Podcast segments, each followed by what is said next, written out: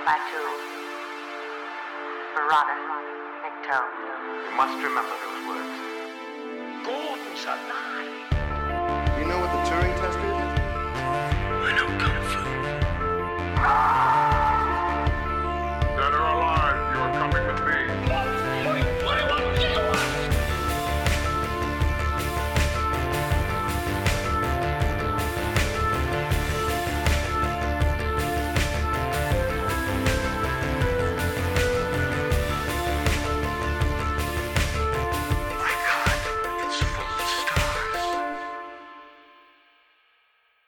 Ladies and gentlemen, welcome back to Stories Out of Time and Space. I'm your regular host, Scott Weatherly, and at the moment I'm not actually joined by Julian Darius. We're going to be continuing our little mini uh, soiree into the past. Yes, Julian will be involved in this episode, but this is from an old, old 20th Century Geek episode. So we're bringing this forward just for our listeners, you may not have already heard it.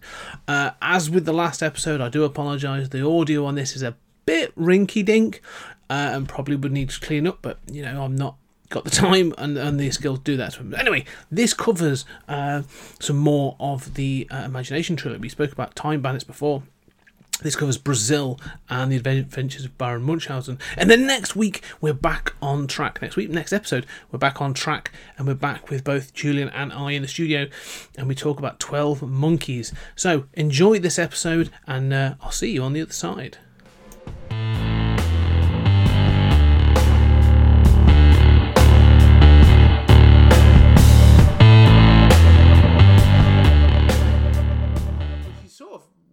Really for what for what the thematic trilogy really is. Because then we move on to Brazil. Uh, came four years later in 1985, uh, written by Terry Gilliam, uh, Tom Stoppard, and Charles McKeown. And this is a world apart, in in my opinion, from um, Time Bandits. Um, I hadn't watched this in quite a while, um, and there were certain things that sort of that, stuck in my head, certain scenes and certain elements. That when I watched Time Bandits again, I was like, "Oh, okay. I think this seems to be, you know, there's something triggering here. I think Brazil's going to be similar. It's going to be like, you know, uh, almost like a sketch after sketch after sketch." Um, but it's it, it definitely feels like a more consistent film, um, and I, I definitely like this a lot more. Um, I, I almost feel this is filtered through other films. Um, I can think, know, from a, from a sort of almost from a um, stylistic. I can think of like Blade Runner. Um, you know, th th those sorts of things. Probably probably Blade Runner. That sort of neo future dystopia that's you know is is uh, that Gilliam's trying to tap into with this film. What were your thoughts on it? Yeah, no, I, I had a very similar experience. I mean, I I watched them uh, or rewatched them in order, and it, it had been, uh, you know, probably you know uh, a, a decade to two since I'd seen any of them. Mm. Um, and uh, and I found myself just a few minutes into Brazil saying, "I like this better than the whole of Time Bandits." um, bec- because if nothing else, know, it is as you say that it really struck me how influential, how this film wears its influences on its sleeve Mm. in terms of. Uh, you know, there is a lot of Blade Runner in there, but there's there's also you know a lot of you know sort of like 60s dystopianism, uh, 70s dystopianism gets in there, and then thinking how influential this movie is. Mm. Um, you know, it's sort of like I mean, if you haven't seen Blade Runner in a long time, going back and seeing it, um, I think the the fantasy sequences with the with the wings and everything are are less influential. But you know, I remember thinking, uh, you know, this could be a scene straight out of Burton's Batman. Mm. Um, you know, there there was so much of of other movies that have influenced me or um, made an impression on cinema history that you know are so clearly influenced by Brazil. Um, and I and I thought just in terms of the sort of like uh, I mean, it has a bit of the sort of like used future look that uh, Star Wars had, that then goes through Blade Runner. You know, and other films, you know, Alien, um, you know, this sort of like industrial, uh, you know, very 1984. Yes. Uh, that's very much the way I imagine 1984. Um, you know, and then uh, you know, just the, the way it's shot. I mean, that that uh, you know that like um, you know room where everyone is goofing off uh, when the director isn't looking. It's just this narrow corridor with a sloping ceiling that you know has all of these you know bizarre computer magnified screen devices in, and everybody's super busy in this space that is absolutely unsuited for human habitation. Yeah. Right? you know, this this way in which humans have to, to fit themselves to the architecture instead of the other way around. Um, you know, I just found all of this just, if nothing else, intensely visually interesting. I agree with that. I think this is one of the. It's a really beautiful film to see. Um, I, and, and weirdly, 'cause it's, it's uh, let's say 1984 is a clear inspiration for this film. Um, Yeah. as you say, um, and although the sort of the story is, um, what's? It's it, the, the story is relatively small in the grand scheme of things, but the film also visually and stylistically feels incredibly claustrophobic. Um, as you say, sort of like the whole film is about being trapped in, and you get that. So where I feel that like um, Time Bandits was tonally a little bit all over the place um, with humour and stuff. This this is a lot tighter, um, and and is sort of there's a clear intent with almost everything. You know, every, everything sort of feels like it's it's there for a purpose. Pretty much everything. There's there's, there's other bits like say of whimsy and, and imagination, but everything sort from the sort of the visual stylings of the offices to the apartments to the restaurants and everything else is is you know a level of claustrophobia. Um, even down to his car, the little one-person car, and everything. Uh, that it just feels throughout it, telling this story of this person trapped, and you know, then Yeah. when you so when you do get his imagination of him flying free over this sort of vista of greenery and sort of forestry, you know, it's ch- and chasing that one, um, the um, you know the perfect woman as he sees it it, you you feel that difference of like you know he is only free and able to explore his world in his imagination, and then he gets pulled back to to um, this ho- horrible, blocky vent, uh, you know, filled world. Um, and I, yeah, I just think it's fantastic. I really enjoyed this film. Yeah, me too. And I, I love the duct work. Uh, You know, I love that. You know, which is sort of like classic postmodern architecture, but um, you know, of sort of like having structures visible. Um, but uh, you know, I have the same sense of just feeling, uh, you know, trapped in this sort of dreamlike world. But all of the physics of that world work. I mean, it's clearly the real world. I mean, as as much as it might be a hallucinatory sort of a, a parallel timeline or something. Um, and you know, another thing that works. I mean, I think you're right about the role of imagination. That that whereas you know, what is the role of imagination in Time Bandits, right? I mean, it's just I'm a kid in the audience. This is imaginative and awesome. Um, I don't know, besides that, what it has to say. I mean, the pain of Brazil is that the role of imagination right through the end is escape Yes. and is escape from what what Gilliam clearly feels of you know the authoritarian structures, bureaucratic structures. Um, my nightmares. I, I never have nightmares about public speaking. Uh, you know, I'm a teacher. I never saw a microphone that I didn't, you know, think I should be up there. Yeah. Uh, I'm a narcissist, but um, I have nightmares about bureaucracy. I have nightmares to this day that I am registered for a college course that I just have forgotten to attend, and I'm going to fail it. You know, that, that there's a slip of paper somewhere that has my name and a class on it, and because of that, you know, I, I'm going to be kicked out of graduate school. Um, you know, I, I, share this sort of nightmare of, of bureaucracy and, you know, the, the role of imagination as sort of this place, which you said very well, of this place in which um, the is free to, to fly and, um, you know, he's able to surmount these obstacles. He's sort of a heroic uh, sort of superhero type in a way.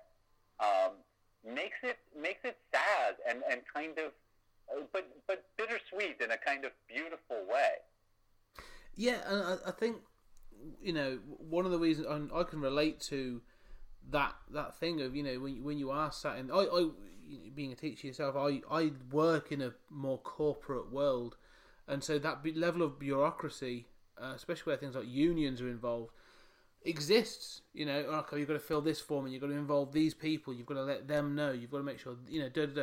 and there's that that structure. And I do as a project manager have those nightmares where I wake up at like you know I've had it where I've woken up at four o'clock in the morning thinking oh my god I've got to email that person I've got to make that phone call I've got to let that person know to make this one thing happen. And if it doesn't happen then this other thing can't happen. And and you know so then then you do sort of stop yourself and you sort of take a step back and you go okay that's a crisis or it could be it could be a big thing within this project or within this part of the company. But do you know what?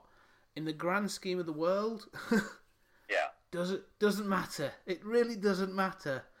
Um and you've got to sort of No, take I- that I- breath. And i think that's so i've had that i've had that sorry i've sat at that i've sat at those desks where you have that daydream and you do think like wouldn't it be cool if i could just fly out if i was superman in the universe when i could fly or i could be if i was you know just that character and i could just go off and do whatever i wanted to do it's I've had those daydreams where I thought like this is killing me. So you know, wouldn't it be cool to be um, scenarios?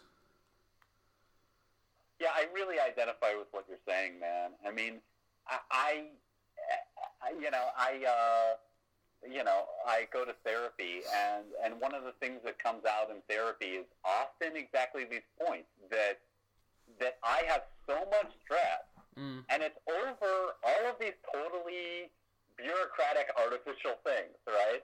And and a lot of what I get out of therapy is just pulling out of that and saying, wait a minute, none of these things have intrinsic value, right? Yeah.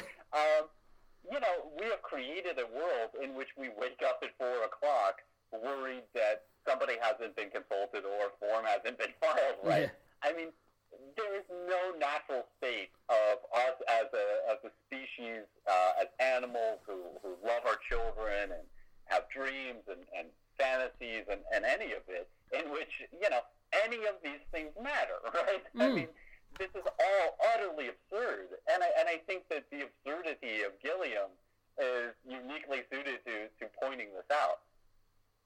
No, I agree. I think that's the point. Like I say, you do. You look into this film, especially. Um, there are conversations between um, uh, the main character, sort of uh, Jonathan uh, Pryce's character, and then Ian Holm, who's his boss, uh, and they talk about exactly that thing, filling out a, a, a D twelve form or a you know a thirty four P form. And it, they, they, it's- they, oh my god, they, we've got to fill that in, make sure it's filled right. Or they'll be blaming us and I, I, I, I can just, although it's it's done as sort of a joke in the film, I'm like, no, no, no, I, I completely hear you. I completely sympathise with that. It, it's it's sad that that's the situation, but that's exactly what it is. Uh, think- Yeah, and, and you can certainly see a, a, man of Gilliam's disposition uh, chafing under that kind of environment. Mm. Yeah, and, and I think that's why you know I think it is it is shown so well in this film that you know when he does have his imagination, um, his daydreams, and the more stress he comes under, the fact that that sort of that stress and pressure starts to materialize in that imagination and that imaginary world. Um, you know, Yeah. um, two two things happen there that I really like that I think are really I really sort of uh, empathise or sort of uh, connect with in this film is that moment of even in my imagination those barriers or those big walls start firing up at the ground and you're like yeah you know I, I can imagine that's the case you know I'm under pressure I can no longer retreat into that imagination because I keep coming back to this same problem. But then it's that thing he keeps seeing himself as the hero in that situation. Um, I'm probably giving, giving up a bit myself in this, but that, that hero complex of like, okay, well, I'm the one who's gonna have to stand up for this, and I'm gonna, you know, I'm gonna make sure this situation works out right. And you know, he- even with his uh, his his sort of like angelic winged armor, that he is going to stand up to whatever this evil is. In this form, it's it's the form of a like a large samurai warrior, um, and he's going to combat it. And I'm like, I can. I so sort of connect with that character of like, no, I, I am going to be the brave one. I am going to be the hero. I've got to do this. Um, it, it completely resonates with me, um, and I really feel for him. Yeah, I mean, I, I don't, I, I don't know. I, I- find myself thinking like, I, I, I want us to list like what we like and what we don't like Mm. because so much of it is idiosyncratic. I mean, so much of it is hard for me to put a finger on. You know, one of the things that I don't like is I, identify with you know wanting to be a hero and sort of you know, but but I I tend to put responsibility on myself Mm. for fixing situations, and I would totally, you know, uh, you know, put more responsibility on myself for sort of, you know, changing this whole society in a way that doesn't interest him. Um, uh, I like that aspect, but uh, that that main character, uh, I, I found myself really loathing him Mm. uh, over the course of the film. That you know, I found myself thinking like this man has left. I identify with him, but I also loathe him. Uh, This man has left a wake of destruction in his wake. Uh, you know, he has sort of sabotaged his his coworker. He's gotten this promotion. Uh, you know, he's done absolutely nothing at his new job. He's blown up the docks just because he was frustrated or, or losing his mind. Um, you know, he's fighting with his, his coworker, and then and the next stop is over. He's forced that coworker to compromise himself and, and not been concerned about uh, you know the implications. Um, you know, he ends up running through a barrier and just you know. Um, I, I find myself thinking, you know, I mean, he's told, um, you know, by that that wonderful the the wonderful uh, torturer sort of doctor character. Um, you know, he, you know, here's the file. Be sure not to lose it. Within five minutes, you know, it's Yes. all over the street, right? You Yeah. know, and this is a horrible person. Um, you know, he is opposed to a fascist totalitarian state that i- it's not really clear to me whether there really are any terrorists or, um, you know, clearly that is a, a, a terrible state. But at the same time, he's not really interested in fighting it, and he just seems to sabotage and destroy things. Yeah, no, I agree with that. I think it's it's it's funny. We you know you talk about other films, uh, you know these dystopian films, and the hero is often sort of it's them against the state of you know trying to bring down, uh, disrupt the status quo to bring it to a more um, humanitarian sort of like position. Everything from let's say V, to Ven- v for Vendetta or, or you know these other types of films. But yeah, you're right. He's not he's not rebelling against the state. Um, in in this film. Like that's not his motivation in this. I mean, originally the, or initially the, the motivation is is literally to clear up a clerical error. um, Yeah. and it's only when he meets the potential girl of his dreams that it sort of it starts to spiral out of control. So you're right. th- th- This whole film is driven by his self interest, um, rather than than uh, a desire to do good for the for the you know for the greater good of humanity. like that yeah, it is. Everything happens in this film because he is looking out for himself and trying to give himself a better future. Um, which, to be fair, at the, the start of the film, he doesn't even particularly want, does he? Because he sort of like he, reje- Right. he rejects the. He, he says, "Okay, I- I've rejected the promotion. I'm never gonna. I don't want to go anywhere because this is the easy life. Um, I've got no real ambition." it's only so I say when when this mistake happens and he meets um, the the girl that he starts to sort of try and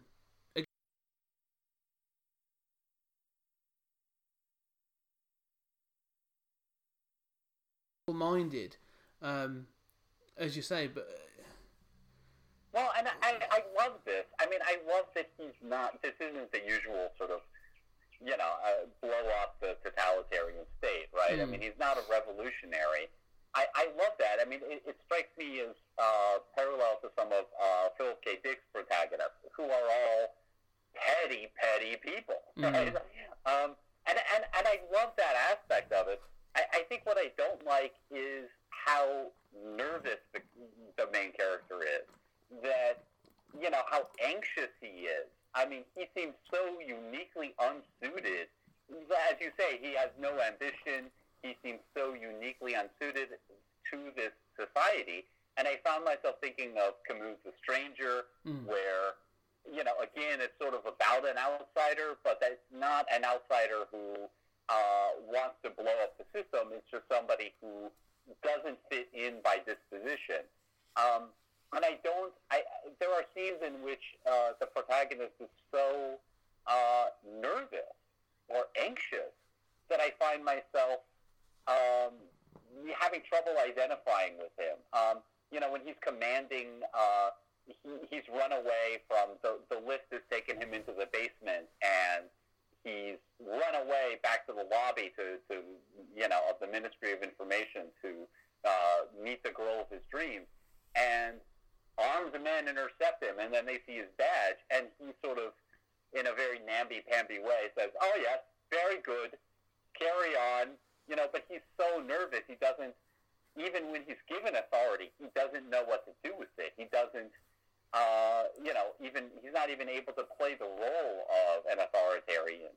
Um, yeah, yeah. He Well, seems it's, it's, it's, yeah, it's, it's almost like he forgets he's got the he forgets he's got the authority. Like he feels like he's you know he forgets he's in that position of power over some of the people that are, are, are, chasing him down. Um, I, I agree with what you're saying. I, I do agree that, like you say, throughout the film, it's sort of it's always. Um, yeah, he, he's not used to this position, but he's always shown as being slightly weak and uh, you know, I say anxious. And I, actually, I think in the film, like you said, there's the moment in the it, I think it's the docks. he- You know, he, he's in the, the lorry with with the um, with the girl, and he drives through. and It all gets blown up, and you know, um, he he's like say he's trying to he's taking the wheel. He's got to do that, and then he actually he has almost like that hero moment. He's like, oh, I did that. I achieved that. And then she makes him look back through the window and sees like there's people on fire, the things have all been destroyed yeah. and it's it's that realization again for him like you know yeah you've you think this is a hero moment but actually look at what you've just done um but if you were to be watching a film where it was the the, uh, the protagonist against against the state that Right. would that would be um the hero moment you know Right. that's no, exactly right. And, that- and and there are consequences. I mean, we've talked about uh, you know Man of Steel. I mean, V for Vendetta is uh, especially in the comic is very clear. People are going to die. Yeah. Uh, this is not a purely good thing. Uh, and I, I do love the way in which that kind of undercut there.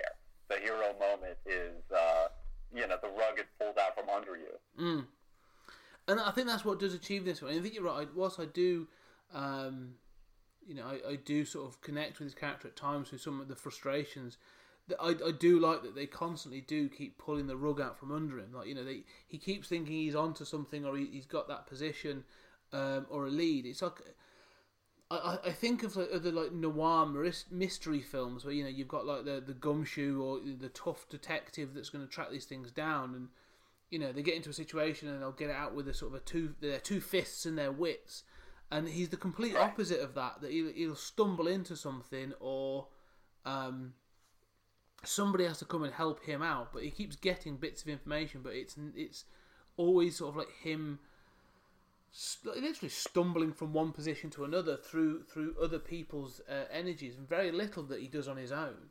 Um you know like even the robert de niro um rebel uh, uh, rebel plumber i don't know Yeah. uh, air conditioning technician, uh, you know, helps him out and does all this stuff, and again takes him to that next position and that next position, and he, you know, his his mum gets him that job in the Ministry of Information, and, and then, um, he, you know, in doing that, he has to get some of the information from somebody else. It's, it's always coming from somebody else, never him really being hugely um, proactive, really, in a, in a great deal of things. Right. And yeah, so it is, it is interesting to say he's never that hero, which is a brave move, and is is truly Gilliam to say that like, yeah, he's not, he's the protagonist, but he's never actually a hero. Um, Well, I mean, I found myself another movie I found myself thinking about is uh, Alphaville, uh, a sort of uh, rare French New Wave dystopian film, which I which I quite like, um, and which also, you know, the sort of dystopian society is just a kind of fait accompli. This is just the way it is. There's not really, you know, a, a, a revolutionary out to destroy this, but one difference that I, I hadn't realized and that only came out in, in listening to you was that um, the depiction of usually when we get these sort of fascistic dystopias, there's a guy in charge, right? I mean, and, and that's partly because you have a revolutionary plot. You need to have a guy to overthrow. Um, so you know, it's the the voice of fate in, in uh, V for Vendetta. Um, but um, you know, usually beyond that, there's more of a sense of order. And one of the things that I love about this dystopia in Brazil is that you don't get a sense that any of this is really for anything. Um, I love that you know the inciting incident is sort of confusing two people's names, um, and and how unbelievably dark it really is. Um, you know that you find out later that uh, you know the wrong man has been tortured to death, um, and uh, you know uh, that that torturer is so wonderful and, and how unconcerned he is with this. I, well, I actually love that moment because it's Michael Palin who uh, play in the torturer, and it's there are there are there are two moments in with him um, that I, I well, there's a couple of moments I love when you first meet him. Um, uh, Jonathan Pierce meets him. Uh, in, you know, he's Jonathan Pierce is in his grey suit and he's off to do his um, archiving job, and it's, it's very mundane. And he meets Jack, who is, is Michael Palin's character, and he's got a sort of like a nicer cut, Trent, you know, uh, raincoat, and he's got he's looking a bit more da- just sort of flashy and a bit pizzazz. And he's off to work in the Ministry of Information. He says, "Oh, says, you know, he says, well, how, how are things? How's the kids? Oh, it's all fantastic. Yes, you know, we should catch up. We should do this. We should do that." And he, he's sort of seen as a bit of a go-getter, and uh, um, you know, you think, "Oh, he's, he's he's working his way up the ladder." And even his even Jonathan Pierce's mother says to him, you know, look at what Jack's doing. He's, you know, he's he's going up. He's he's got a promotion. He's doing this, doing that.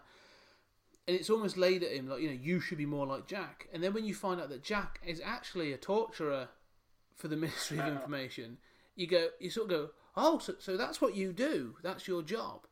Um, and it's almost become sort of, and then you find out later on that it's become so pedestrian to him, so mundane, such a sort of everyday job that he literally brings his daughter to his office where one room over he has been torturing people to death.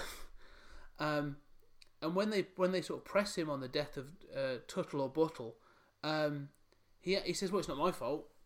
You know, I thought I was torturing Tuttle, and no one mentioned to me that Buttle had a heart condition. And if Buttle's heart condition wasn't in Tuttle's Tuttle's file, well, that's not my problem. That's somebody else's problem. That's their department." There's no. and I, I love the fact that there's no remorse and no sort of like you know consequence. It's just like, oh, it was a it was just a, it was an administrative error. Uh, that's not my department. I just do my job. Um, it gets incredibly dark, and it's it is it's it's shocking, really. Well, I mean, yes, but uh, you know, it reminds me of uh, you know, sort of like, well, yeah, we we droned the wrong people, but you know, uh, mistakes happen in war, right? Um, it, it is incredibly dark. Um, I, I love uh, when you first see him. He's he's in a sort of white lab coat, covered in blood, Yeah. and and he's like, "Oh, good to see you." you know, Yeah. like, the mood is utterly incongruous, and and you know takes it off and, and, and plays with his daughter, and, and the, the level of just blithe unconcern is so wonderful. Um, but then that that sequence starts, and, and um, they touch back on it later with uh, a, a woman who is transcribing Victorian torture. Yes. And it's, you know, it's so, I mean, that is, I mean, obviously it's a joke, right? But Yes. That is so dark. I mean, the idea that there's somebody listening to the transcript, uh, to the recording of the torture and transcribing in bureaucratic fashion. No, please stop. Stop, Yeah. stop, stop. You know? It's, it's such a dark, uh, comedic little joke, but it really works for me. Um, but you know, and again, it's that level of just sort of what we have gotten accustomed to. That you can, it's that sort of banality of evil that Hannah Arendt talked about. Mm. I, I, I totally agree that that's it. That you know, it's um, you know, we we can make anything every day. It's sort of everything. I suppose becomes like you say the, the you know modernity of, of evil is. After a while, it just becomes. Uh, we, funny enough, just just before we started recording, we talked about um, surveillance Britain. You know, the the joke that every every inch of Britain is, is covered in is covered in cameras, and you just you, for a while there was a whole uproar about it, and everyone just went, "Oh well," and moved on. And it's it's, it's now the thing, and it, it does have its bo- its benefits definitely, but for for a t- for a time it was there was really people pushing back against it, and now it's just the norm, it's just the standard, and then so what's next? What is the next thing that everyone go? Oh, okay, well that's just, just the norm, I suppose, and we move on. Um, and again, I suppose that's another element of the corporate that that sort of uh, artificial corporate nature of things that we just build things up and make things important just so that we've got something to do. Um, and sometimes it's just you know it, it can be it's a dark horrible job, but well someone's got to someone's got to do it sort of thing. Right, and, and, and that way in which in a bureaucracy it's like, well, yeah, I mean, and, and this goes back to, to Eichmann and to Arendt, that, you know, yeah, um, hey, I didn't set the rules. Yeah. Um, you know, I, I didn't uh, start a campaign of torture. I mean, I'm a functionary. Mhm. Um, you know, and we're all functionaries. Uh, I mean, there are plenty of things that, uh, you know, our, our governments do that we might not agree with, but, uh, you know, we give our tacit consent, uh, you know, as we pay our taxes and, and, and do what's expected of us. Um, and, uh, you know, this gets back to what I was saying earlier about, like, what's interesting to me and what I hadn't realized until this conversation is, is the extent to which this dystopia has has no function, right? Mm. Um, you don't get the sense that there's somebody at the top, or if there is, you never meet that person. Um, you know, why, obviously it's a sort of consumerist society, um, but why with the plastic surgery and everything else, which is, which is very interesting, but why uh, all of these rules are the case? I mean, everybody is practicing cover your own ass, right? You know, it's Yeah. not my department. Uh, you know, uh, nobody is more concerned than when, uh, you know, a check arrives for somebody who's deceased and, you know, oh boy, now we're in trouble. How do we deliver this? She doesn't have a bank account, you know, the, uh, the inheritor, um, who is, of course, you know, the person who's been tortured by mistake. Uh, the greatest concern is that there'll be a bureaucratic error. But again, there's no sense of like, well, why, like, you know, I guess there's terrorism and that justifies this sort of regime of terror, but, uh, and of torture, but, you know, you don't get a sense of why any of these rules are in place. No, again, and I think this comes down to again this the sort of the Gilliam-esque nature of this is he see again. You know, I said before about um, any figure of authority. I think I think it comes to any governance, government structural authority. I, I honestly think he sees it almost as pointless. And I'm not saying he's an anarchist, but there is, um, you know, that thing of, of you say sort of what is the point of this? I don't think there's supposed to be a point. I think this is something like you say that Right. he's, it's just grown into this thing, and everyone's just gone. Well, I've got a job and I'm doing my thing, and I, I get paid, and I, you know, it, it, it, it's literally just become that thing.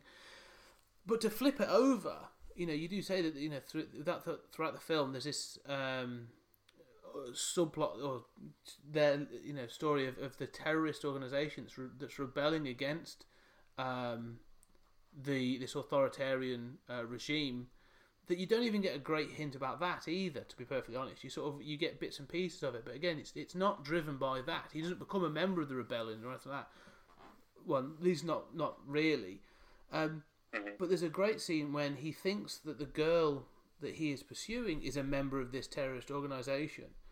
Um, and she has a package, and they're in a shop, or they're in a sort of like a, a, a shopping center, a shopping mall, and a, a, and a bomb goes off, and he instantly thinks it was her, and Right. um, there's a but there's a great moment in that, which again is incredibly dark. From you know, because it's been you've you've gone from a moment of um, absurdity, which is this is where I think that Gilliam starts to really sort of balance things well.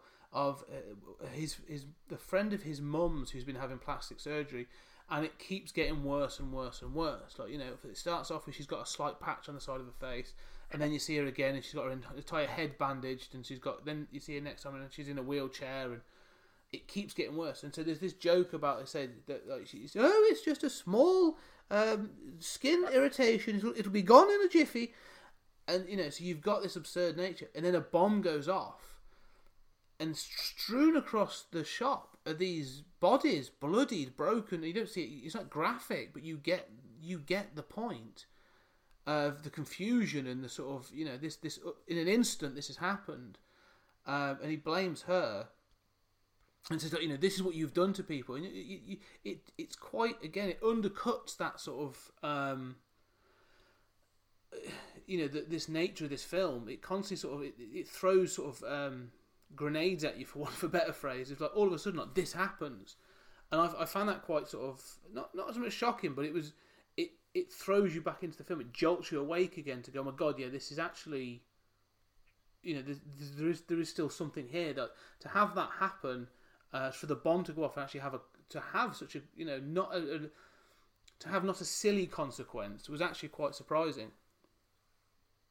Yeah, well, they are. I think they're sort of like tonal shifts that you identified in Time Bandits are are working for the movie, Mm. where you know the idea.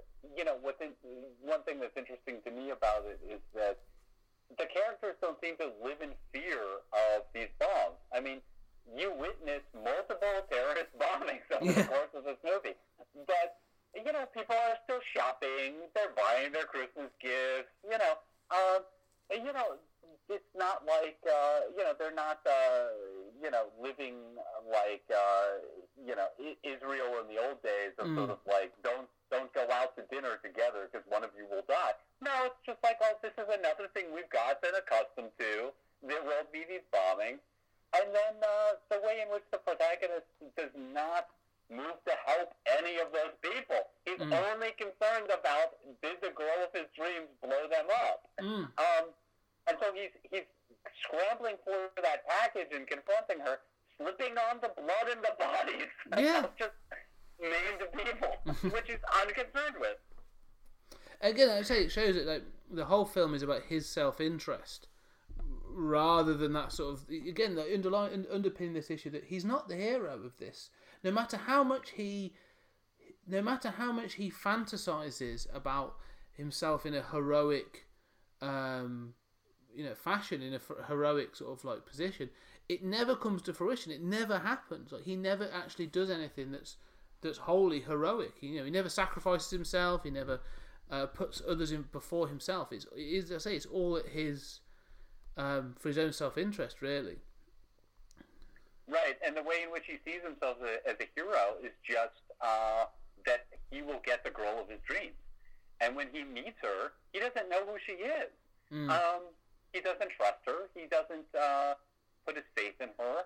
Um, you know, he, uh, you know, I mean, maybe we should talk about the ending of, of Mm. sort of. Uh, I, I, I think you're told that he, you know, there's this sort of fantasy, w- which is wonderful with the paper uh, falling, you know, 9/11 style from the Ministry of Information.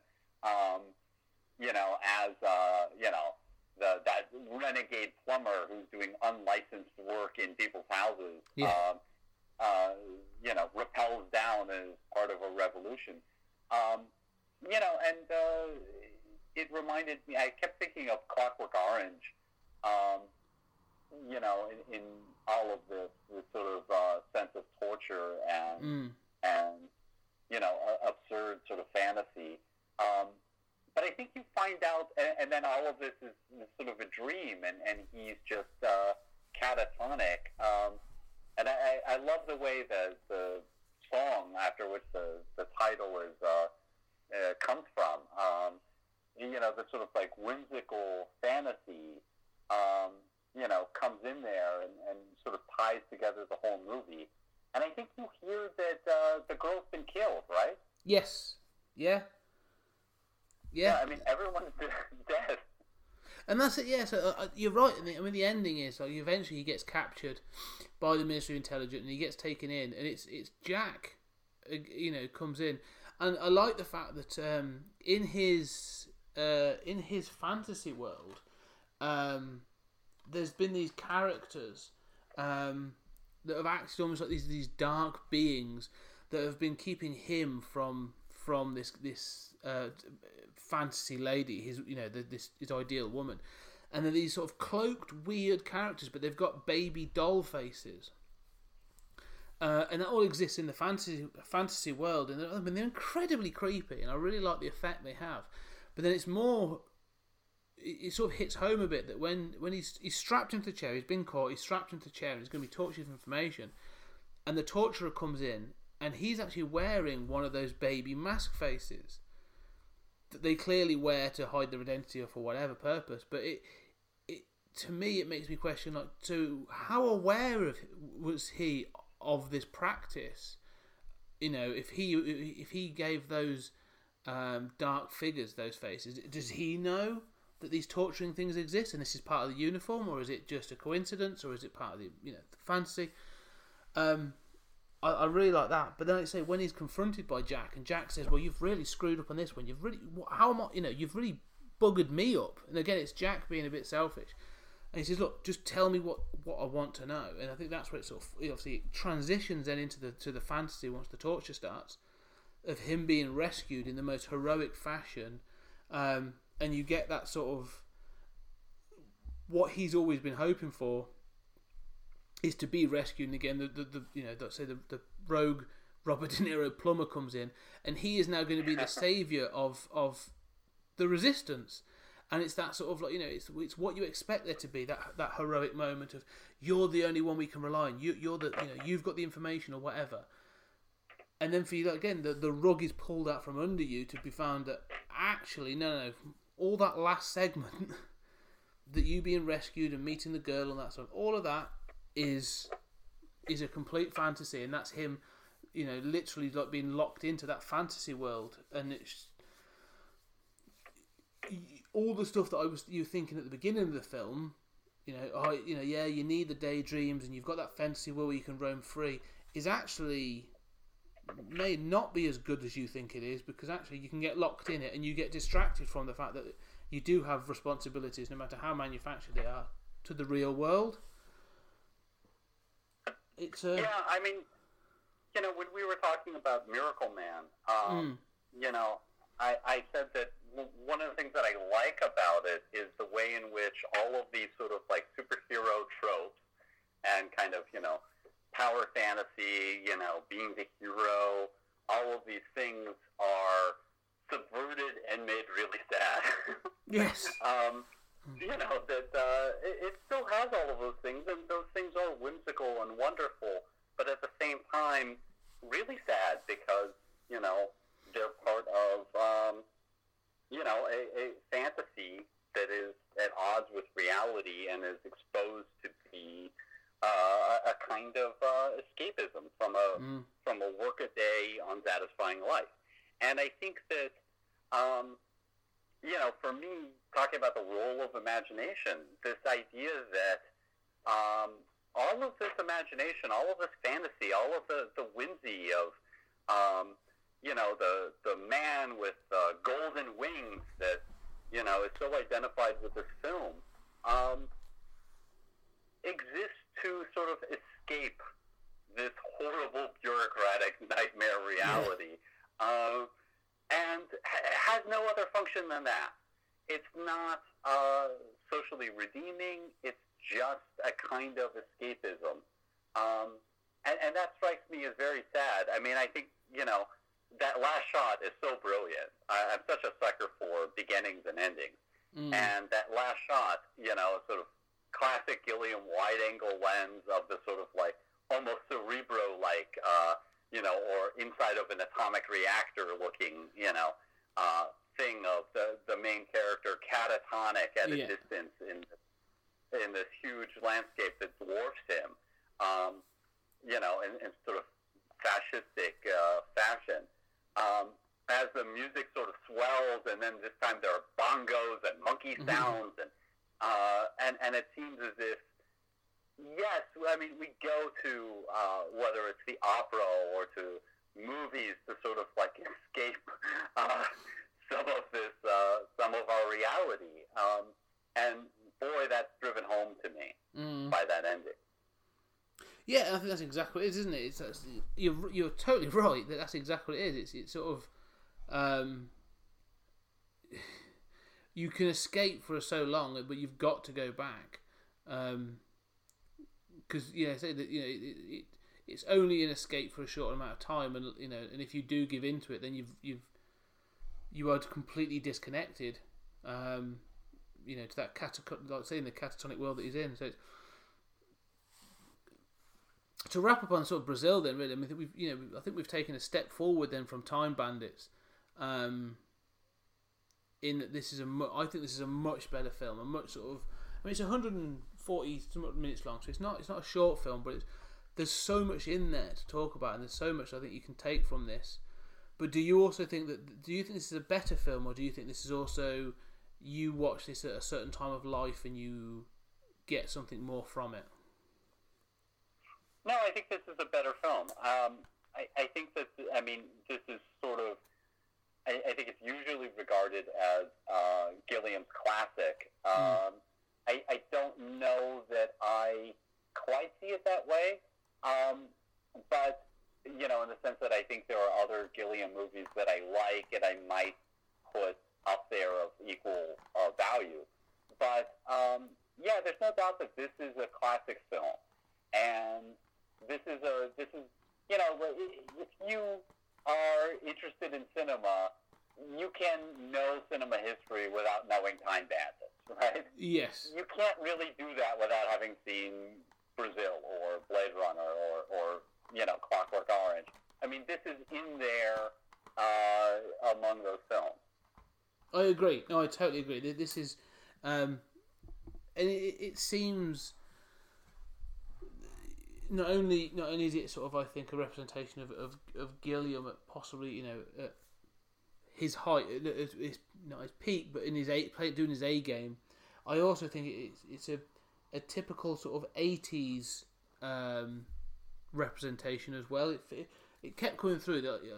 Uh, um, I know there are stories of dystopian futures that sort of you know come out all the time, but this just felt I don't know. There was just something for, to me that felt intrinsically eighties about this, uh, and for someone that was obviously living through Reagan era America and Thatcher era Britain, that I don't think would have come out at other periods in history. So. Uh, yeah, you're right. It, it represents a lot, really. I think it's a, gr- I think it's a really good film, uh, and I'm really glad Yeah, to go too. back to it. And and there are so many uh, moments. I mean, we haven't even talked about you know those narrow offices. The you know the idea of sharing a desk. Yeah. Uh, you know, I think that's so brilliant. The the the billboards all along the road. You know, sort of the the ultimate absurdity of you know uh, advertisements everywhere. Um, you know, there's so much in this film that while those are you know those are grace notes, and and I think you could ding a grace note here or there as uh, you know out of sync with the overall project of the film there are so many uh, of these grace notes, of these little whimsical elements that, you know, that just transcribing of the torture and things like this, that, you know, the child in the room, um, that just uh, really resonate and are um, just classic, wonderful, beautiful, uh, albeit horrifying images. No, I agree. I think there's so many, like you say, you you know, and I'm sure someone has written about this in great detail. But there's so many little things to pick out. Like say, the billboards that, that, that run along the road, and you see them um, like you say, the, the continual advertising. But I like the fact that it's not just they're not just there to act as advertising. That when you pull back, you see the wider world either side of them, and it's just a wasteland, like polluted wasteland. So it, it does to show that they're not they're actually there as a distraction, you know, to hide to hide the truth um, of what exists behind them. And I think that's another, you know, if you're gonna get if he's gonna do any satire, I think that sort of starts to to dip its toe into that satirical world. Um, and he definitely he gets stronger at it from Brazil, I think. Boy, that's that's brilliant. Uh, you know, I hadn't even uh, thought of that implication. I mean, I remember the wasteland, but the idea that really all of this advertising, all of the plastic surgery exists to hide this horrible reality. Yeah. Uh, it, it's quite resonant. and it, I th- that's why I think this film still stands up today because it's it, there is so much in there that is still resonant today that you could still you can still pick that out and you can still look at the world around you and say yep that that has got a you know that's got a mirror image in this world in some fashion. Um, especially with the, the plastic surgery you know the sort of his mum looking younger and younger and sort of um, you know in this sort of cosmetically driven and sort of uh, incredibly sort of fashion conscious world that you know that's that's clearly the case, isn't it? So Yeah, quite. it, it definitely ro- rolls true. So let so let's move from one film that I think still resonates with the with the the real world around us to the final chapter of the Imagination trilogy, uh, 1988's uh, The Adventures of Baron Munchausen, um, written by Terry Gilliam and Charles McKeown, and based on the novel from 1785 I've got uh, by Rudolf uh, Eric uh, Rasp or Rasp. Um, this is the sort of the one that focuses on sort of um, the uh, older generation, sort of, and the, the, use of imagination and telling stories and uh, looking back on one's life. Um, the uh, Baron Munchausen of the title, sort of telling th- those sort of tall tales of things that have gone on in his past. Um, what were your thoughts on this film? Well, um, I, I, I'm curious to hear what you thought. I, I thought that this was sort of a cross between Brazil and Time Bandit. Mm. Um, it has some of the same uh, episodic uh, structure of Time Bandit, um, where you know, as Munchausen is sort of putting the, the old gang of, of basically superheroes back together. Mm. Um, you know, you go through episode after episode. Um, I do think that there isn't the same sort of like wild tonal shift uh, of the original uh, or, or Time Bandit. Um, and I found that there was some resonance there from Brazil. That uh, it was a better film than Time Bandits. I like the idea of Munchausen having uh, reached old age and passed into legend, uh, although he's still alive. Um, and and I love some of the sequences. I mean, some are clearly you know badly dated. I mean, I think the Robin Williams stuff on the moon, is, you know, the the shots on the moon are beautiful, but you know then you know there's way too much just Robin Williams being Robin Williams as a floating head, and you're like, yeah, get back to the climbing the arc of the moon and to deserts made of you know Yeah. gray sand. Um, so I mean, there's great stuff, but there's also some stuff that doesn't work. Um, and uh, and I object to the ending. I mean, I think the ending has all the problems of Time Bandits and, and worse. But I like the idea of the stage. I mean, I like the, uh, uh, you know, I think the, the sequences work better. I, I like the basic idea of sort of looking back on your life. Uh, and, you know, so for me, it's sort of like a Time Bandits 2 um, with uh, some of the depth of Brazil, some of uh, a little tighter storytelling or tonal control.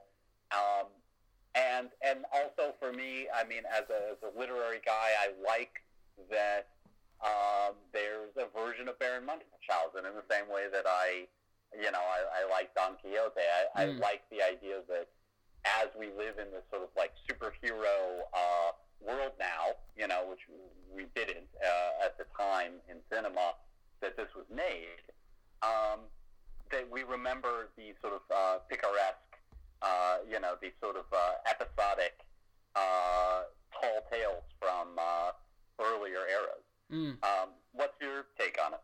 No, I, I definitely, I totally agree with that. It's a mix of sort of say the the the Brazil and, and Time Bandits in that sort of. It's a much, it's a tighter film than than uh, Time Bandits, although it contains those episodic um, like the stories, it's almost like an anthology kind of way at times. Um, but again, like I said, those themes come through, and the fact you've got like Jonathan Pryce coming back as a sort of a French um, bureaucrat this time, um, you know, and and, and they, there's a moment in this film. I love the fact that sort of like. ju- Just again, like it's clear that Gilliam's got a problem with bureaucracy because at the moment, the, the end of the film, I'll jump to that, is when they're arranging to surrender, and they're saying, "So you'll you- so you'll surrender next Wednesday, and, it, and it's your turn uh, this time." Um, is is brilliant, but I- there's a charm to this film that I really love, and I think I've always enjoyed this film for that reason. It's sort of th- this film is is um, Baron Munchausen is a con man, and there's a film. The, the thing about this film is it's bullshit, and I love that. That that this is clearly sort of like say, um, someone's tall tales. That's you know he's he stood by to sort of impress his impress people or um, you know just just to, to big himself up. Um, and I, I'm I'm willing to go with that because it's, it's just it's such a fantasy nonsense um, that the the problems do definitely come at the end. And so, like you say, the prob- the tonal shifts that were a problem in Time Bandits, he's addressed, I think, in this by by admitting from the outset that yeah, this is just some old bloke telling stories. You know, like don't take any of this seriously. Like this is all to be taken with a pinch of salt. Like you know, okay, yeah. So he, he you know, he had he had this super uh, this this group of super friends that could do the things. You got you know, one can run really fast, one can um, has got super hearing, one's super strong, one's got super sight. You've got all these things, and he can they've gone all these adventures and this wonderful, crazy stuff. Um, so don't don't try and apply too much common sense to it because even as a filmmaker, like they're admitting that it's it's it's bullshit. Um, and I, I just I just kind of like that that it's sort of it's quite um you sort of I don't know there's not sympathy I'm thinking the wrong word but there's, there's a sort of a just a charm to it that I, I, I kind of like of, of you know um that, that that tall tale that the idea that yes we travel to the moon and yes I was actually I, I'm that strong I'm able to lift myself out of the water by picking myself up by my hair and um, you know, I, I can make it. I was trapped inside a whale, and I made it sneeze with a bit of snuff, and it's it's lunacy. It's it's ludicrous, but I, I it's the right level of ludicrous for me to to Yeah, enjoy me it. I think that's why Yeah, I really and- and enjoy that- it. And that stuff goes back to those original stories. Yes. Um, you know, the, the idea of playing with physics and having a laugh at, you know, pulling yourself up, um, you know, goes back to those original stories. And, and I can buy it within that world of tall tales. Mm. And I kept thinking, uh, watching this again, uh, of uh, Big Fish Mm. which you know has some of the same sort of idea of a man at the end of his life, but there I think has maybe a little more emotional resonance because he's with his kid Mm. who's struggling to deal with you know how do I understand these tall tales. Um, I think that the the girl, while charming in Munchausen, I have a little bit of the same sort of reaction that I do with uh, Time Bandits, where I think, you know, where is that father who, you know, Yeah. we've seen early on, you know, sort of, you can kind of understand why he runs away, but then she doesn't miss her dad, you know, the dad doesn't miss her. I don't even think he's seen again. Uh, It, no, I agree. I mean, she, she's a typical sort of like movie kid. Like you know, they sort of they've got a level of bravery and things more so than the adults around them, which it, it either works or it doesn't. And I agree that in this, she becomes a little bit irritating at times and sort of almost a hindrance to the story. Um, but I, I also like to say I like the fact that the problem is that we had with with Time Bandits was that it didn't stick to its. There was no internal logic. but there almost is with this. Um, Yeah, I agree. and there are elements as well that I re- the things that sort of spring out to me about this as well that I really like actually thinking back is this idea of um, not even legacy but but sort of uh, adulation uh, for you know so at the, at the beginning of the film like you know he's fallen into almost um, a figure of fun you know so there, there's a play about him that's being laughed about and all this other stuff and when he then when he finally does break onto the stage and interrupt the play and tries to give his tale of it and, and the building starts to collapse he wants to give in to death you know he's given to that point. And i love the figure of death in this. Again it's it's a really creepy Oh, yeah. depiction the angel of death um that he wants to give in. He's just like look just let me die. Or did i die? He's like no. He's like bugger. It's it's great that you know but as he he gets into the adventure and as he's able to tell these tales and you know these things happen he is you know he gets younger you know he, his hair isn't grey his moustache gets this luster back and he's more willing to do things so when you get to the sort of the third act he's you know 20 30 years younger um, and i love this idea that to be in the mix again, to be relevant again, to be listened to, and to have that you know have that a- a- level of adulation makes him younger and gives him that verve back. And I think that sort of it's really true that as you do get older and you know you might feel that you lose some of that relevance and people aren't listening to you again. You sort of become isolated and, and you know you probably feel older than you do. And I'm projecting, but I, I just love that tone of it as well. That there are moments in this film when he does feel lost and he gets old and and broken again, like when he's in the whale. But then again, when he you know when he's able to break out and he gets back, he's young again. I it- it's it really sort of um, that sort of speaks to me a bit, really. I suppose. Yeah, I like all of that. I, I also find myself thinking of, um, you know, sort of the idea of an older figure who, um, you know, uh, had dreams and, and had adventures too. Mm. And, you know, this sense of like, um, you know, I mean, I've got uh, elderly parents, and I admit there are times where, you know, it's like, all right, I don't want to hear this story again. you know, Yeah. I've heard this story 20 times. I never knew this person. I haven't thought of them in 20 years. Yeah. Uh, you know, all right, man. You know, uh, I, I, I don't want to hear this. But, you know, those people, uh, whether they're our parents or just uh, people as they get older, had uh, hopes and dreams and, and loves and adventures. And I like what you're saying about the sense of validation that comes from just being able to tell those tales and have somebody interested. It, it clearly means, you know, before the sort of like magical, uh, yeah, this was all a story sort of cut there at the end.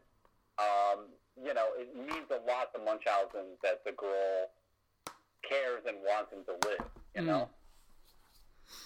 Yeah, I agree. That's the thing. Is it? It's it's it's it, this. Uh, let's say that idea of adulation of someone looking up to you um, is clearly important to him. But again, he's not.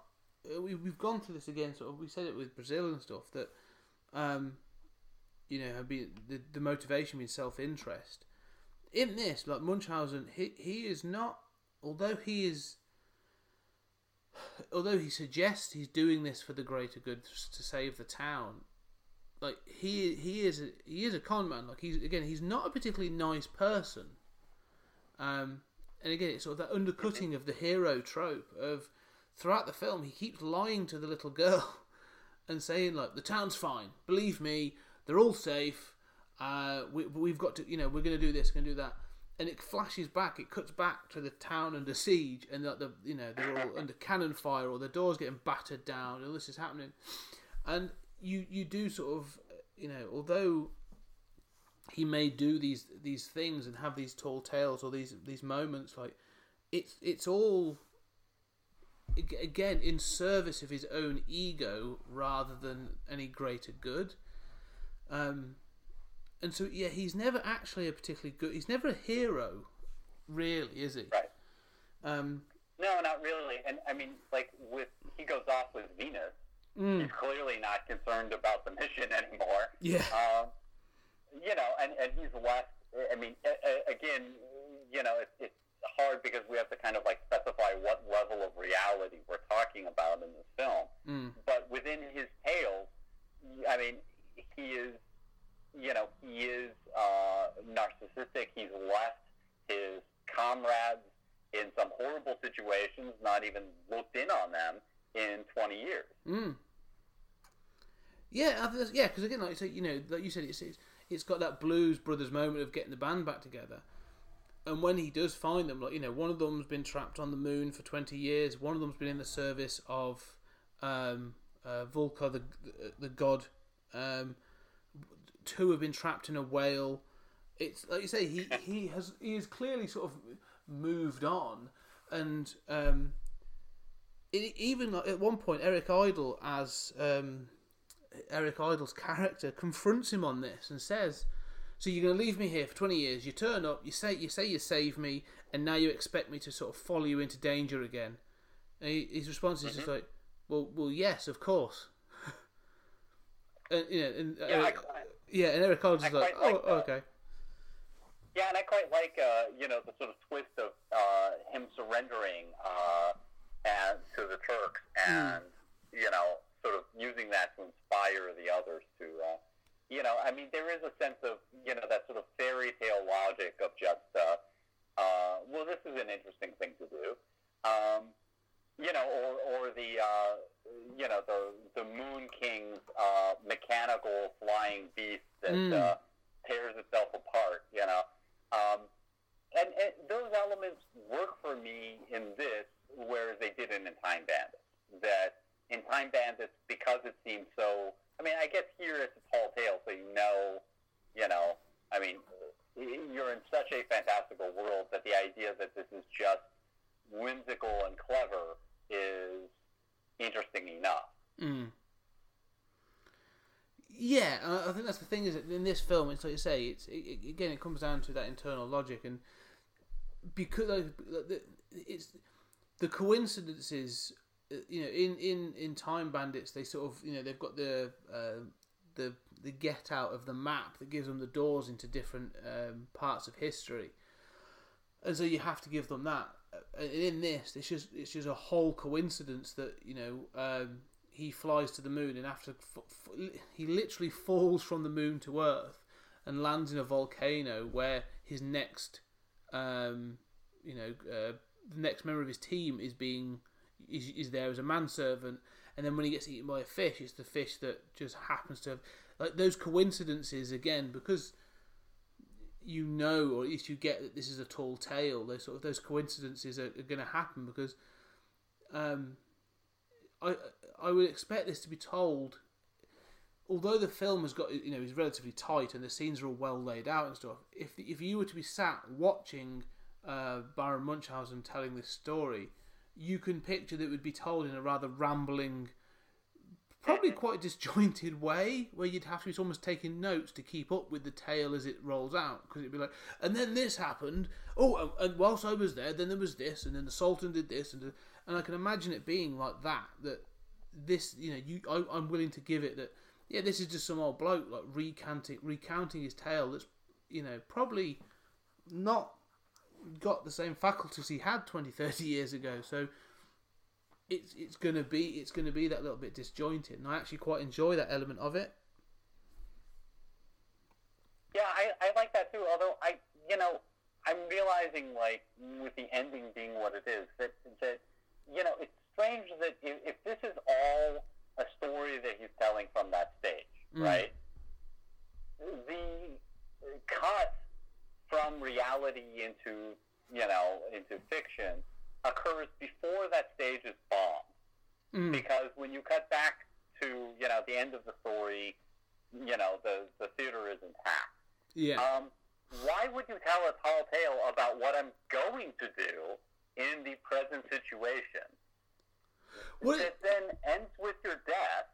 yeah, And, and then, eh, how does the Turk disappear? Is that through the power of imagination? I, you know, It's again, it, That- yeah, that- I agree with the ending because I, I like the end of his speech when he tells the tale. It actually says, and that's one of the many times that I died um, saving a town, and it, it's sort of, but it, it goes almost to something we, again we've talked. But that goes to something that we've talked about in the past of that superhero cycle of sort of you know we've talked about the fact that like superheroes like you know Superman's been died, been dead and come back, Batman's been dead and come back, like you know Captain America they've all been dead and come back. Where you know you can imagine, I can almost imagine this being, you know, that superhero going, yeah, well there was that time and and uh, we defeated Darkseid, but I, I died and uh, I was then resurrected and, and then we went off and we fought him again. And it is, it almost feels like you know it's even before that became a, a bit of a cliche and a trope that it's ta- it's making fun of a, a, a comic book like almost like a superhero trope that uh, that probably wasn't even been acknowledged at that point. Oh, right. I agree. Uh, I agree completely, and I and I love the death stuff. Um, you know, I just and I and I love the that line. I just don't know what we're supposed to believe happened. Um, you know, how? Why would you tell a story about you know what you're going to do about getting the gang back together to fight? you know, like like like you were pointing out, and I quite love the cuts to, especially when the music persists.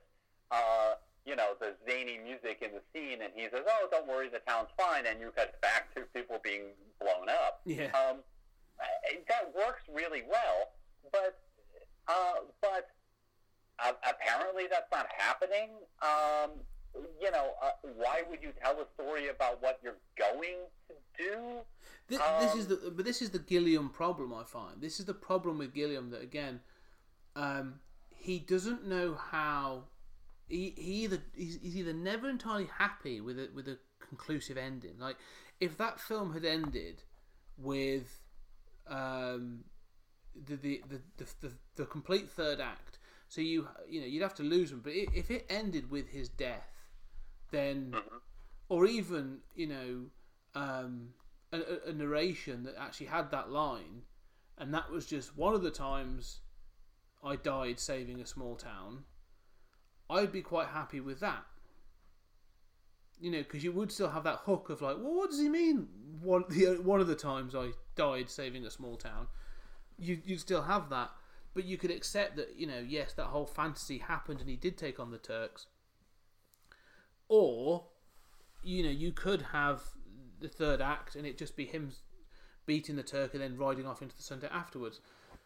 I don't, but like you say, the, Gilliam's so determined to keep that imagination thing alive that um, it, it it becomes confused because sorry, even after that, so they open the gates. They, they, you know, it's it cuts back to him back on the stage. They have a whole thing about opening the gates to prove the Turks have been beaten, and the Turks have been beaten. And then they have a short moment of him sort of, you know, being as if everyone accepts that he's done it, roundly Yeah. sort of applauded. And then when he rides off, and he just he literally just disappears as he rides over a hill. And then it leads me to believe, like, so, so okay, so was he real? Is it, you know, is is this a tale? Is it? It's it's yeah, it's Gilliam's so determined to have um, absurdity and imagination inserted that I sometimes think that he starts to stumble over his own narrative, and I think this is another sign of that. That this could this could lose some of that ending and would be a much much stronger film. Yeah. Well, and you, you also have the sort of like Wizard of Oz moment as like uh, Uma Thurman, you know, as, as Venus, uh, is, is sort of there in the audience as he's dying, you know. Um, but you know, I think you're right uh, about the stumble. I mean, I cannot make heads or tails of the ending, and you know, and I think if this was all uh, if this was all a fantasy, why are the Tur- why is the Turkish horde gone? Yeah. Um, if this was, if this is all real, why is there the theater not destroyed? Um, you know, it, it seems very, very odd to me, and it seems that, you know, I like the idea of this is only one of the many times that I died, and and that this is sort of like all actually itself a story within a story. But it seems to me you could we could resolve that by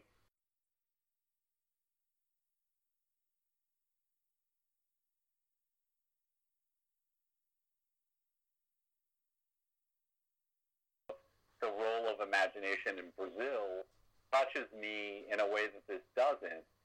Uh, I found myself kind of thinking at the end, like, okay, so was it the power of imagination that made an army disappear? Yeah. Um, was it the power of your story that made an army disappear? And that kind of dovetails with the depiction of uh, of the general, um, you know, the sort of French general, uh, you know, who has a hero executed because it makes the other troops feel bad. Um, I and I and I think like, okay, this is a little overdone Mm. uh, in, in the sense of like the forces of reason are, you know, this is like the age of reason, right? The forces of reason are just baddies. Reason is just bad. Yeah. Army. And again, that's the whole thing. You know, going back to this idea that you know, I don't, I don't think they call it the age. Obviously, this is an, an, a Napoleonic um, army. You know, in some sort of, uh, they're supposed to be French in some outpost, I believe. You know, in in sort of the the, the Middle East. It again, it feels like that push, that that nudge. You know, he wants to have that period piece because because obviously. Um, Munchausen is uh, from the late eight, you know, late seventeen hundreds. So again, he sort of what, what what corporate entity can I or what authoritarian entity can I push fun at? You know, all right, it's going to be that Napoleonic um, structure again.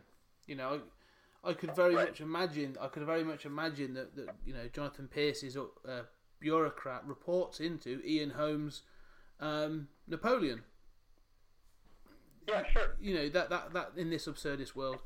Um and i do like some of the logic about some the, the, there are moments of, of, of real greatness in this film that does i do like that. When the heroic soldier at the beginning um, is presented and he sort of played by Sting which is interesting um he, he took like you know six cannons and he's killed all these enemy. And the guy's like well don't don't do that that sort of gets the people riled up. All these people that want to live a quiet life you know these bloody he- these bloody heroes keep making things difficult for us. Um it- again it's that i love that as a, as a as a satire that sort of like no no no status quo. You know you didn't feel like you didn't fill out your b37 form to go and do that sort of thing. Um isn't you know it, it's there's little moments like that in this that I really really enjoy. Um, again, and sort of, and then it's it's sort of all sort. Of, I won't say undone, but it sort of it sours at the end when you do get this ending that you're left sort of going, what? I don't. Yeah, I don't get what it means. So. I, I almost think that Gilliam was his own worst enemy in that respect. Oh, I agree with you. I mean, I, I thought that that bit early on, you know, with the hero, um, and I, I didn't recognize that it was Sting, but I saw Sting in the end credits, uh, and thought, who in the world is he? Um, so thank you for that. But you know, I uh, I thought it was clever enough, but you know, it seems to me that if you're going to satirize uh, sort of uh, uh, authorities and you know authoritarianism or bureaucracy, um, you know, uh, the way in which this tends to work is, you know, the heroic soldier gets, you know, sort of um, inglorious bastard style used in order to manipulate everybody else who's suffering, you know, in in the trenches, so to speak.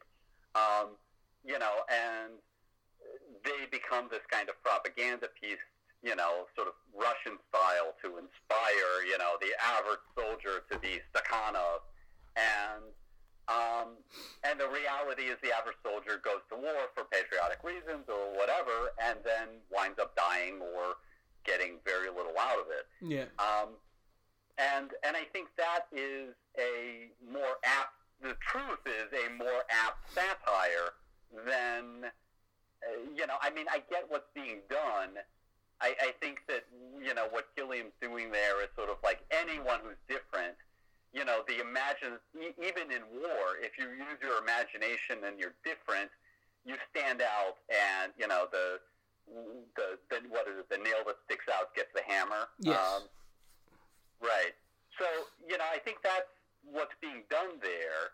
Uh, you know, I think you're right that it's you know it's obviously mocking you know, and you you see that later on with the sort of like you know your turn to surrender kind of business. But I mean, it seems to me that this isn't especially keen satire of why authorities or you know war is stupid and you know these authorities are stupid. It's not that they're this dumb, right? Uh, you see what I mean? No, I agree. I think that's the problem. I mean, you know, as you say, the the, the the moments I take from that as well are that you know I don't think it's a mistake that they chose Sting. I think you know he's he's he's a good looking guy. They've got him there, and he's the, you know he's even referred to as heroic soldier in the credits. And I think that you know you, you have this idea that in another film, in another version, he would have been the protagonist. Like he's the one that would have saved the town. But in this one, because of his actions, actually, he's going to be executed because he's a, a bit of a pain in the ass. Um, and so the, I love that idea, by the way. That's brilliant. uh, yeah, and that's that's what I mean. You, I like these little moments that you can take from that. But you're right that it's not as um, it's not as keen edged satire, or it's not as sort of pointed as other films have been, or even as Brazil is in some cases. That it feels a little bit scattershot. And as I said with Time Bandits, I get the feeling with some of this that some of it is plotted out and put in the script, and then other bits are they've come up with this idea on the set, and they're like, "Oh, we're going to do this. Let's let's do this. That's a good thing to do." Um, and so it never quite, it, yeah, it never feels as sort of, um, yeah, it ne- it never feels as sort of as impactful as it should be. Like you you do watch these things and go, "Eh, much more could have been done with this, or you know, they could have just tightened it that little bit. Um, uh, if if anything, I feel a bit. It's, you we men- you mentioned RoboCop before and the satire in that. I feel it's the same. It's a similar thing in that that in the first one, like Verhoeven really nailed it, and you get that satire, and it's sort of you know it's it's a clear vision of satire with the with the excessive violence and the the, the media and the corporate attitude. Like it's all there and it's lined up, and people are being shot down bit you know boom, boom, boom, boom.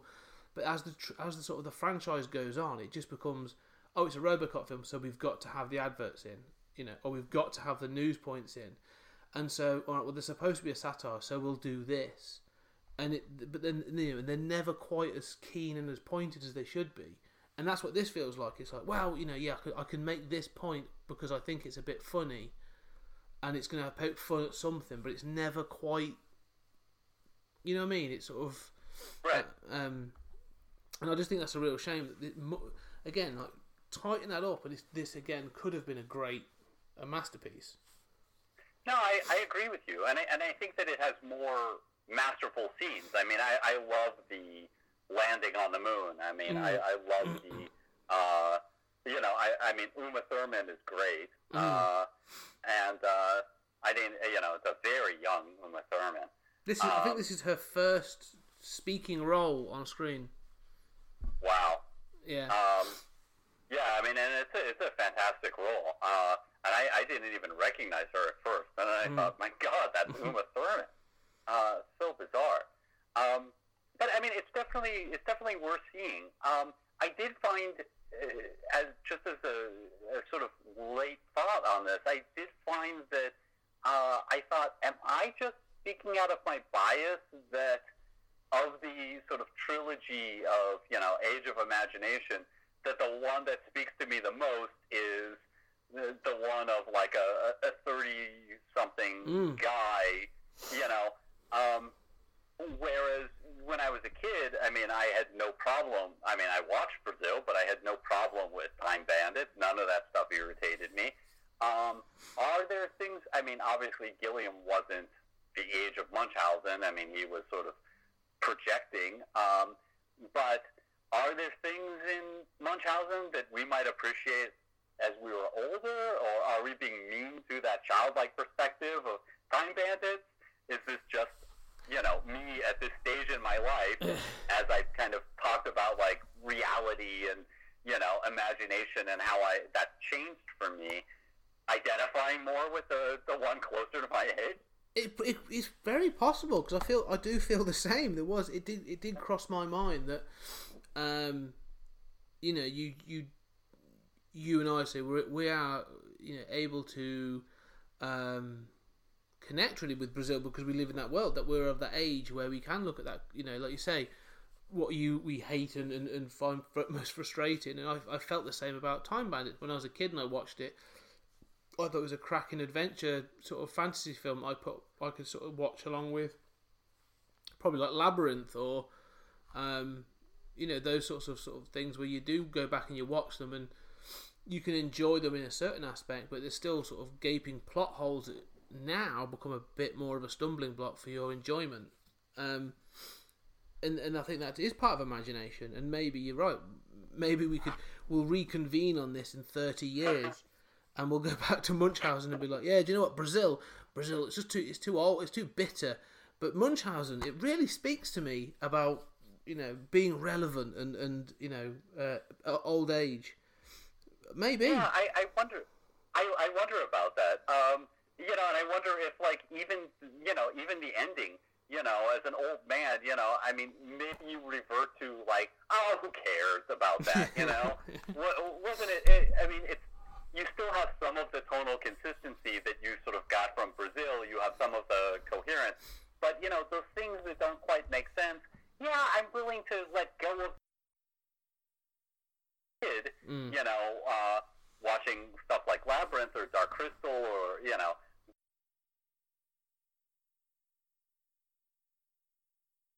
And, you know, like you have maintained uh, 100% narrative coherence. You know, it, it, you know your tastes and your perspectives change and and maybe that will be the case. Um that you you know I'd be interested what what you know older people do think of Baron Munchausen. I mean of the films of the three of them I think like you know I mean Gilliam's never been a um a breakout success. He's never been a, you know like a mainstream um you know never he's never been like a billion dollar even like multi-million dollar um success story, and I think sort of because I think each of these films maybe do speak to different people at different times. It's it's it's quite difficult to fit those hit those four quadrants, as it were. Um, and I think so that. Well, I- no, and, and I, uh, but you know, I mean, I'm struck by how even the stuff that I don't like, there's something that is worth seeing. You know, I mean, Time Bandits is is interesting. Uh, you know, if only as kind of like an artifact of the '80s and Python, and you know, I mean, Brazil is kind of you know a, a classic. Um, Munchausen has themes that I'm so glad I revisited, uh, you know, in preparation for this podcast that uh, I had just forgotten and that, you know, stick with me. Um, you know, uh, that, uh, and, and themes and ideas that I like. Um, and, and maybe some of the flaws, you know, I mean, watching it as a whole, they, they sort of bother me, but they don't stick in my memory as well as the, the interesting stuff or the stuff that uh, is visually stunning. And, and one thing about Gilliam is that he's always visually interesting. I mean, this guy can shoot a, uh, a a Pepsi can and make it look like it takes in the whole world, you know? Yeah. Oh no, I have to admit, of, of, there are moments in each of these films which I find like jaw-droppingly beautiful or well shot, or there's just in every film there's a scene or something like that is awesome, and it's you know the use of practical effects as well. Um, not to harp on you know about sort of the, the CGI is bad, I don't think that, but the set design, especially in sort of uh, you know Brazil and uh, and Baron Munchausen, the set design and the practical effects and the like the miniatures and that sort of thing. uh, I just love watching that thing. I just love watching the ideas. Like you said, that the sort of the, the idea of the, when they land on the moon and on in the ship and sort of um, gliding through the wet sand and then just the design of the the fake town or the fake city and then um, the Sultan's Palace, everything. I just think it looks so good. I just really enjoy that element of it. It It's just so um, des- you know, designed to be a fantasy, and it looks the part. And the same with Brazil. It just th- there's no element that isn't isn't designed. You know what I mean? It's like nothing's left um, to sort of go. Ah, it'll be good enough. It's it, it all it, it all looks brilliant, and it's all well thought out. Yeah, and you know they're clear choices, and and you know I mean Gilliam is kind of famous for the the, the wide angle shot, and you know even in like the the Agamemnon stuff, you know those uh, those buildings which look to me more like Sumerian than uh, you know Greek, but you know those buildings are amazing, and there's a giant crowd scene, and you know that that whole business with the you know stealing his his gold. I mean, you know, the whole sort of uh, interior palace shot is is great, and you know, there's so much to recommend it, even when we we dig it and, and maybe the whole doesn't hold together for us. Um, and maybe that goes back to what you were saying about the sketch uh, and, and, and letting things develop on set of, of just sort of uh, loving the shot, loving the scene. And if there are problems that we have with, with Gilliam, it's that sort of like whether it comes together as a whole enough for us. Um, but there's no doubt that, you know, shot by shot, scene by scene, I mean, even the stuff that we object to in Time Bandits, um, you know, it's not that it's a bad scene in and of itself. Like you said, that would have been a perfectly adequate Python sketch. You know, I mean, the, even the stuff in uh, Munchausen after the cut uh, at the end, you know, as a like uh, optional addendum to this, there's no problem with it. I mean, it's got some nice shots, it's got some nice ideas. Uh, I don't think it works with the whole, but it is fascinating and interesting and beautiful in its own regard. Yeah, no, I agree, and I think so. so to wrap up, then I think really what we're saying is that uh, you, I would recommend to everyone as, as a you know as a, a, whether it be a Gilliam fan or as a film fan to check out these three films. To really, you know, I think um, people talk about Time Bandits. A lot of people talk about Brazil. I don't think Munchausen gets talked about enough. Um, I think people should go recommend this because there is something great. There is something good in each of these films. But I, in my opinion, I think Brazil stands head and shoulders um, as the best of the three. I agree completely. Um, and uh, you know, I- obviously, I mean, Brazil is up there, you know, with uh, you know, sort of the best of uh, the best of cinema. I mean, if you see one Gilliam movie, you know, it's got to be that because you know everybody talks about that, and it is you know sort of masterful.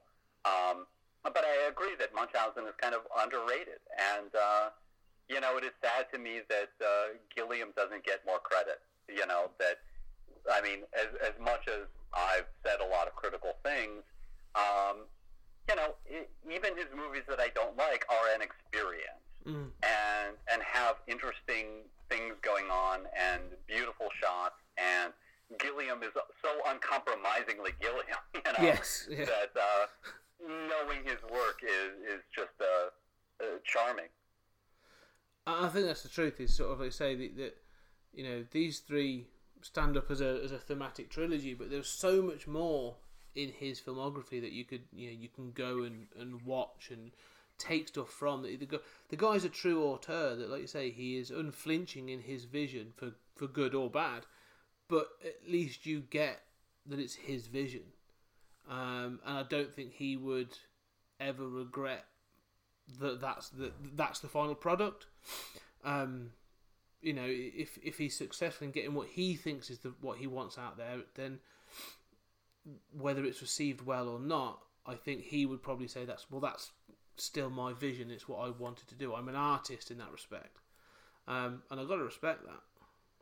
Oh, I agree. And cinema, you know, we've talked before. Cinema needs more of that. Um, So, you know, if anyone's listening who is uh, bored with the uh, bored with the sort of like Hollywood big budget machine and how I, I, I read a review of uh, the man who killed Don Quixote who said, eh, you know, I, which I like far more than most reviewers, but who said, um, you know, it's it's a marvelous antiseptic to um, uh, movies that seem to be written by algorithm, Yes. and I think that applies to Gilliam's work as a whole. Yeah, no, I agree, I think that's it's it's um like, it's like, like one of the things I mentioned before. Like these things happen, they keep you surprised. Like you know, you can these are films you can watch time and time again, and you will probably take something different from each of them. Where you know, I won't, I won't deny I love mainstream cinema. I love a lot of big action films, big blockbusters, you know, superhero films. I love all that. But like you say, they are getting incredibly predictable and almost written by algorithms. A great way of putting it. Um, yeah, and I, I, I Let do me think let me end with one one anecdote about that. Um, as uh, as I was watching these, uh, rewatching these with my friend, um, I uh, you know we made it through like you know Time Bandits and Brazil, and I thought. You know, I really want to see a Transformers movie. you know, like I need to cleanse my palate. Uh, you know, like I've had to do some work, and you know, there are things I like and things I don't. I really need just something dumb with explosions and some cool, a few cool ideas, and, and then I'll watch one of those, and I'll say, you know, I really need a Terry Gilliam movie. yes. Uh, I, I think it's funny. It's it's. Um, uh, I was reading a review. I went to see Pet Sematary, the the new Pet Sematary recently, and it's it it's fine. But there's, there's someone related in, uh, to an anecdote of uh, Stephen King and you know his sort of self acknowledgement. He said, "Well, I'm the I am the Big Mac of literature." You know, in an acknowledgement of like, well, I'm fast food, I'm, I'm I, and I know my place. Is I'm not, you know, and that's sort of like you say you go and watch a Transformers film, or you can go read a Stephen King book, but then you're gonna want to go and try something that's going to challenge you, and I think that's what these can do. Is they can challenge you, Yeah, and they can make you think. Well, thank you so much, Scott. This has been a joy, and I learned about these movies talking with you. So, you know, I'm always glad to, uh, you know, talk with you and, and you know, bounce ideas off. And you know, I, I, think it's, uh, surprising to me how how eye to eye we saw. But uh, you know, I still just, uh, you know, I'm got that observation about the billboards and sort of how they hide the ugly reality. Uh, you know, really struck me. Uh, and I know I'll keep thinking about what you shared today.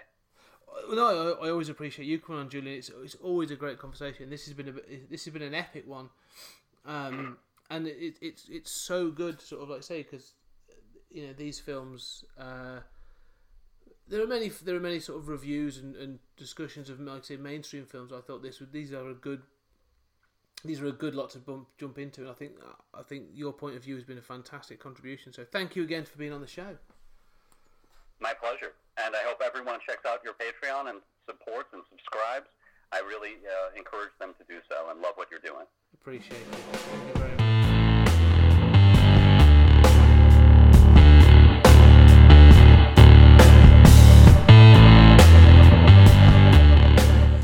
Well, there we go, ladies and gentlemen. That's a flashback in time to me and Julian way back when, uh, talking about Brazil and the adventures of Baron Munchausen. I hope you've enjoyed that. It's been a little soiree. We won't be having any more of those, I don't think. There's not much of those left.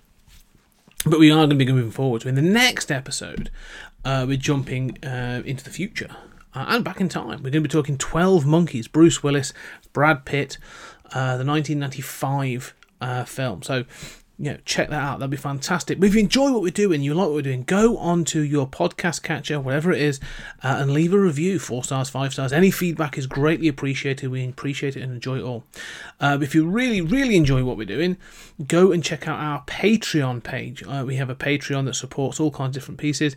It's uh, patreon.com forward slash 20cg media. That's 20th Century Geek Media, 20cg media. There'll be a link down below in the podcast notes. Uh, and on there, we have all kinds of things, a whole host of other podcasts. Uh, Julian and I do another podcast called Trekking Through the Twilight Zone, in which we go episode by episode through the Twilight Zone. Uh, it's been great fun. Uh, other than that, um, go check out a whole bunch of other stuff. Um, and I'll look forward to speaking to you on the next episode.